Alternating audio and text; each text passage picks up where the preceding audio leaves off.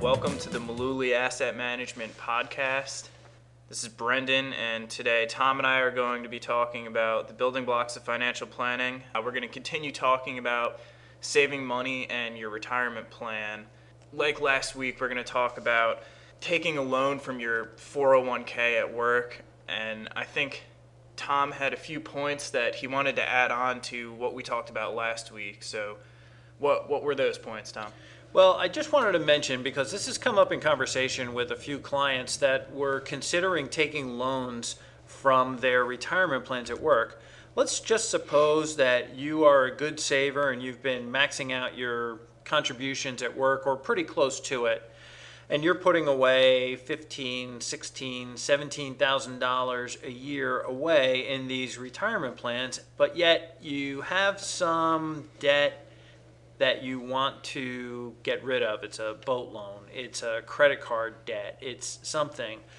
I just want you to think about something. The maximum that you can take from your retirement plan at work is half of the value of your account or $50,000.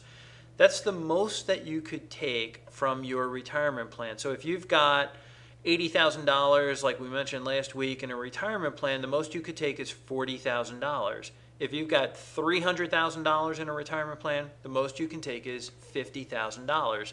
So, with that in mind, let's just suppose that you have a debt of thirty or forty thousand dollars that you want to get rid of. You're now going to have to take a loan from your retirement plan and just think about this from a cash flow perspective. You have monthly contrib- or contributions coming in from your from your paycheck, whether it's monthly or twice a month or every two weeks. You have money coming out of your paycheck going into your retirement plan. Now you're going to have a five year loan payment schedule, 60 payments that you're going to have to make over and above that contribution. So let's look at some numbers if you were to max out your contributions for the year, you'd be looking at $17,000 going into your retirement plan at work.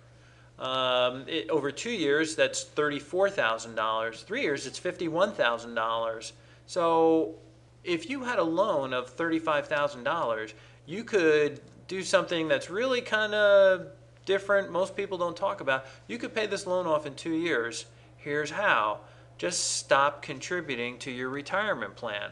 Now, before you fall off your chair, I want to tell you that this is very risky and it's something that most financial planners are not going to be recommending you do. They want you to continue to pay this money into your retirement plan.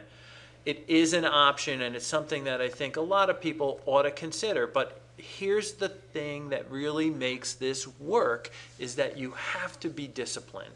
You have to say, all right, two years from today, I am going to restart those contributions back into my retirement plan. If you aren't that disciplined, or if you happen to forget it, or change your mind, or something happens down the road, you are going to be screwing yourself not only short term with this loan, but longer term because you're not going to be saving anything for retirement. Right, but if you can have the discipline to do it, you could you could be paying this off like you said in 2 years as opposed to 5 years which you would get if you take the loan out. Yeah, so you're, you're right. If you just do simple interest, not even compounding, but if you just do the simple interest at today's interest rates, if you're going to be taking um, if you're going to be taking say $50,000 out of your retirement plan, over the course of 60 payments, you're going to be looking at a, a monthly payment of about $1,100. That's a mortgage payment for some people. That's over and above all of the contributions and the taxes and everything else that you're going to have coming out of your paycheck. So you're going to have to have the cash flow to not only continue maxing out your contributions, but you're also going to have to carry that loan. And it's not something that you really can walk away from either because there are some penalties that come with not paying your loan on a retirement account. You want to be focused on how your cash flow is going to work. And this is really getting down to the nuts and bolts, down to the ground level where say it's a, a young couple, uh, they've got kids and they want to put money away for retirement, but they've got this other debt that's eating away at them.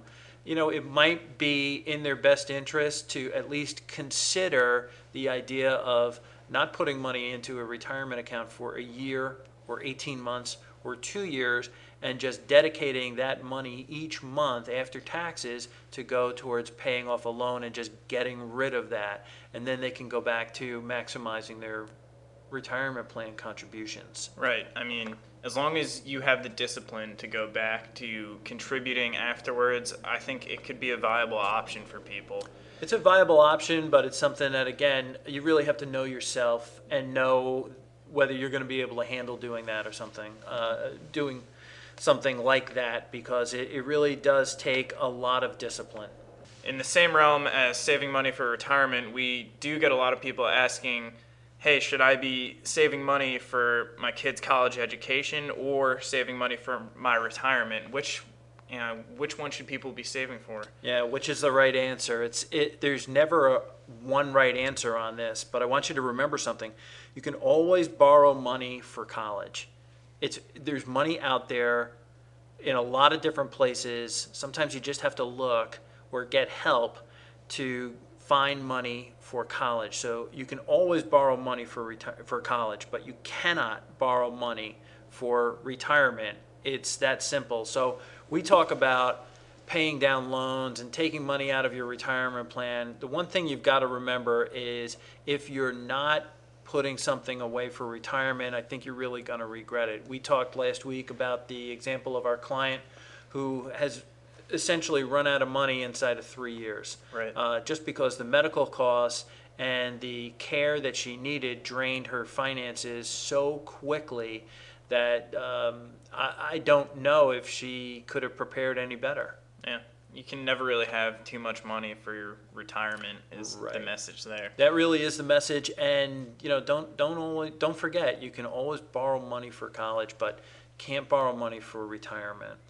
When people are saving for college, uh, a lot of people ask about prepaid tuition, and I know you kind of think it's sketchy. Do you want to explain why? Okay, so uh, there's different kinds of prepaid tuition programs out there. Uh, there were some that said uh, commit to this school now while your uh, son or daughter is very young, and we'll lock in the cost.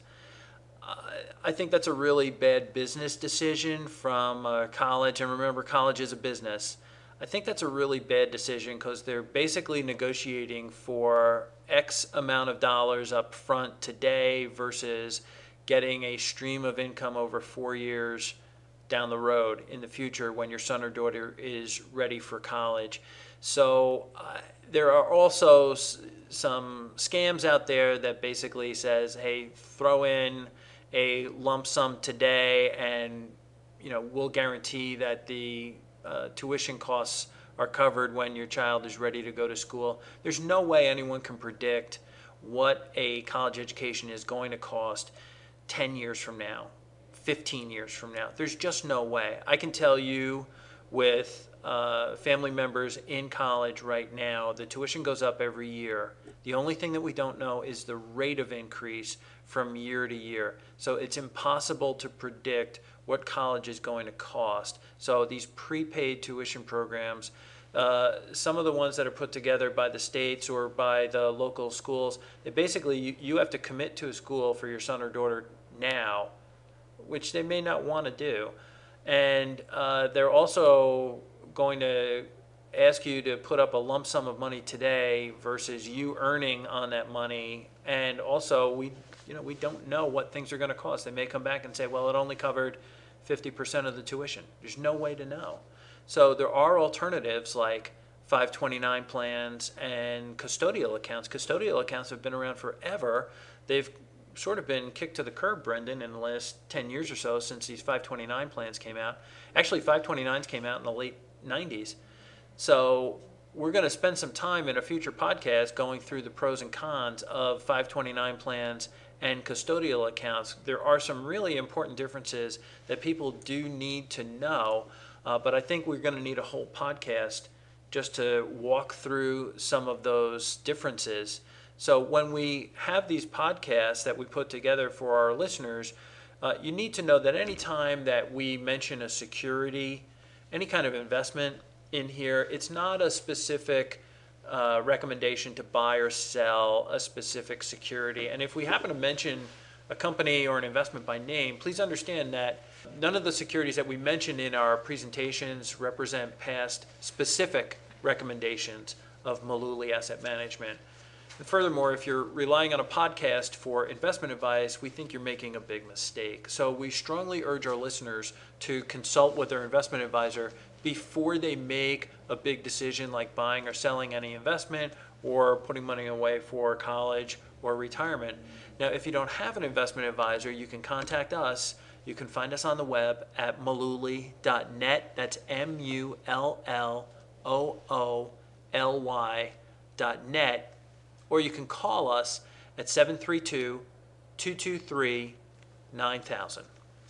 Okay, that's all we have for this week's podcast. Uh, glad that we could talk about your 401k plan a little more and taking loans from it. And we also got into uh, saving for college a little bit. And there is a first part to this discussion about saving money in your retirement plan. So if you missed that, you can check that out on the website under our podcast section. And we'll see you all next week on the podcast. Thanks for listening.